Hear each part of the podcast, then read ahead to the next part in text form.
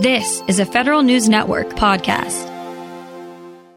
Congress, most of it anyway, returns to Washington with a long agenda.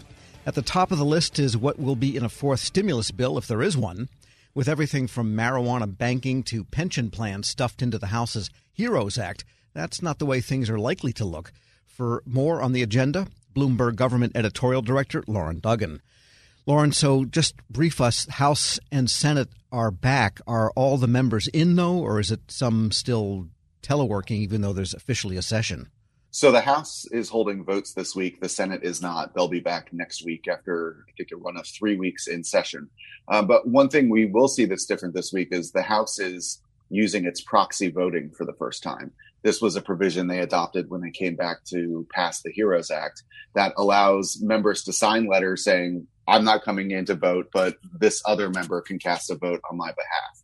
And members can collect up to 10 of these proxies for their colleagues, come to the floor and cast votes on their behalf when the House picks up legislation this week. So it will be interesting to see that in practice, something that was very controversial when it was adopted, and we'll have to see exactly how many people take them up on that. But a little bit different, but a return to normalcy, trying to get back to voting on a number of bills, not all of which have to do with the coronavirus.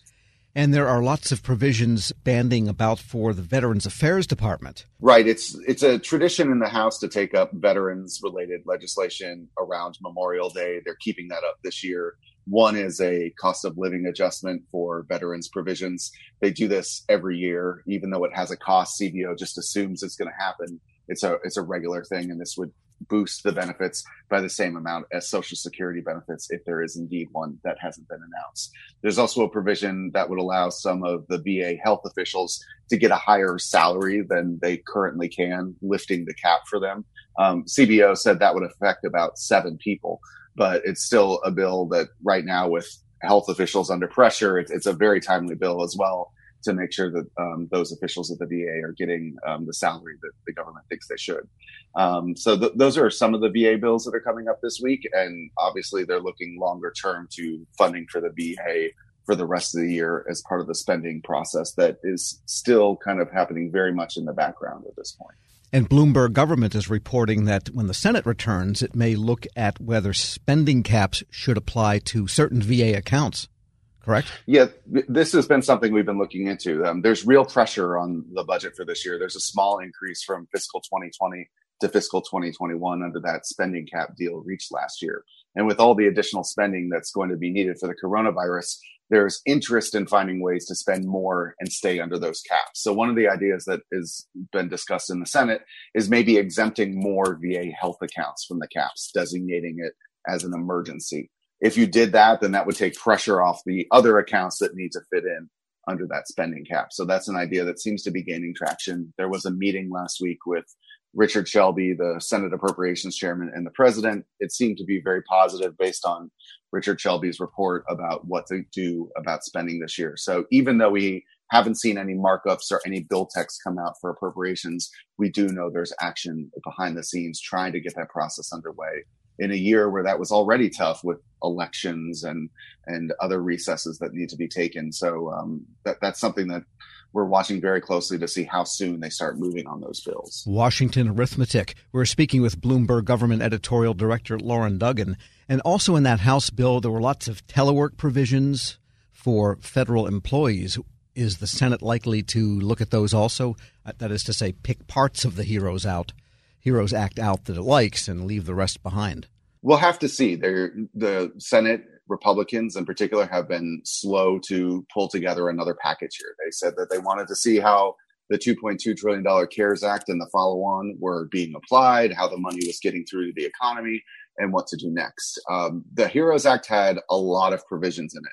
Some of them were brand new to the coronavirus. And you mentioned at the, the start that there were things in there like marijuana banking and a pension bill that had been around for a while, even perhaps gotten through the House before, but were then pulled into this package. What I think we'll see happen is when they sit down and start negotiating, some of these things will be jettisoned right away from the House bill because they just aren't on the same playing field as where the Republicans want to be.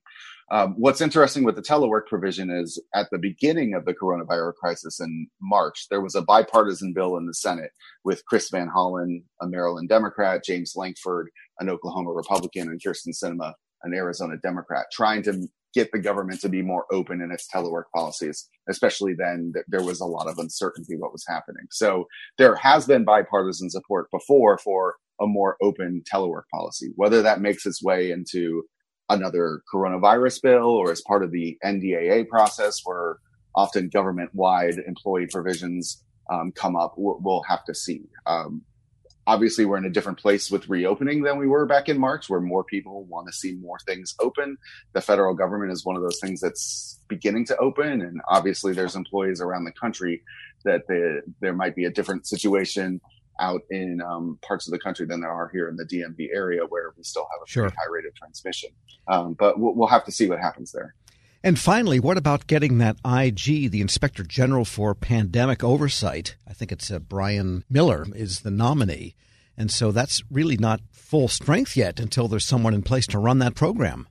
That's right. And he's one of the nominations that Mitch McConnell, the majority leader, teed up for their comeback week um, next week in the first week of June. Um, he's one of the four or five nominees that's in that list. So depending on how long it takes to process those votes, file for cloture, get cloture, and then um, uh, obviously move on to the actual vote. He could be confirmed sometime next week. He got through one of the committees, and then the other one, um, actually, Government Affairs Committee, discharged him. So it's on the way to happening, but it just hasn't happened yet. So maybe by the end of next week, there will be that IG in place. Lots to watch out for in the next couple of weeks here. Lauren Duggan is editorial director of Bloomberg Government. As always, thanks so much. Thank you. We'll post this interview at federalnewsnetwork.com slash Federal Drive. Hear the Federal Drive on your schedule. Subscribe at Apple Podcasts or Podcast One. Grab a 30-day free trial of LiveXLive Plus, and you'll get unlimited skips, commercial-free music, and all of the podcasts and live streaming events you can handle. Visit livexlive.com slash podcast one to learn more and start your free trial.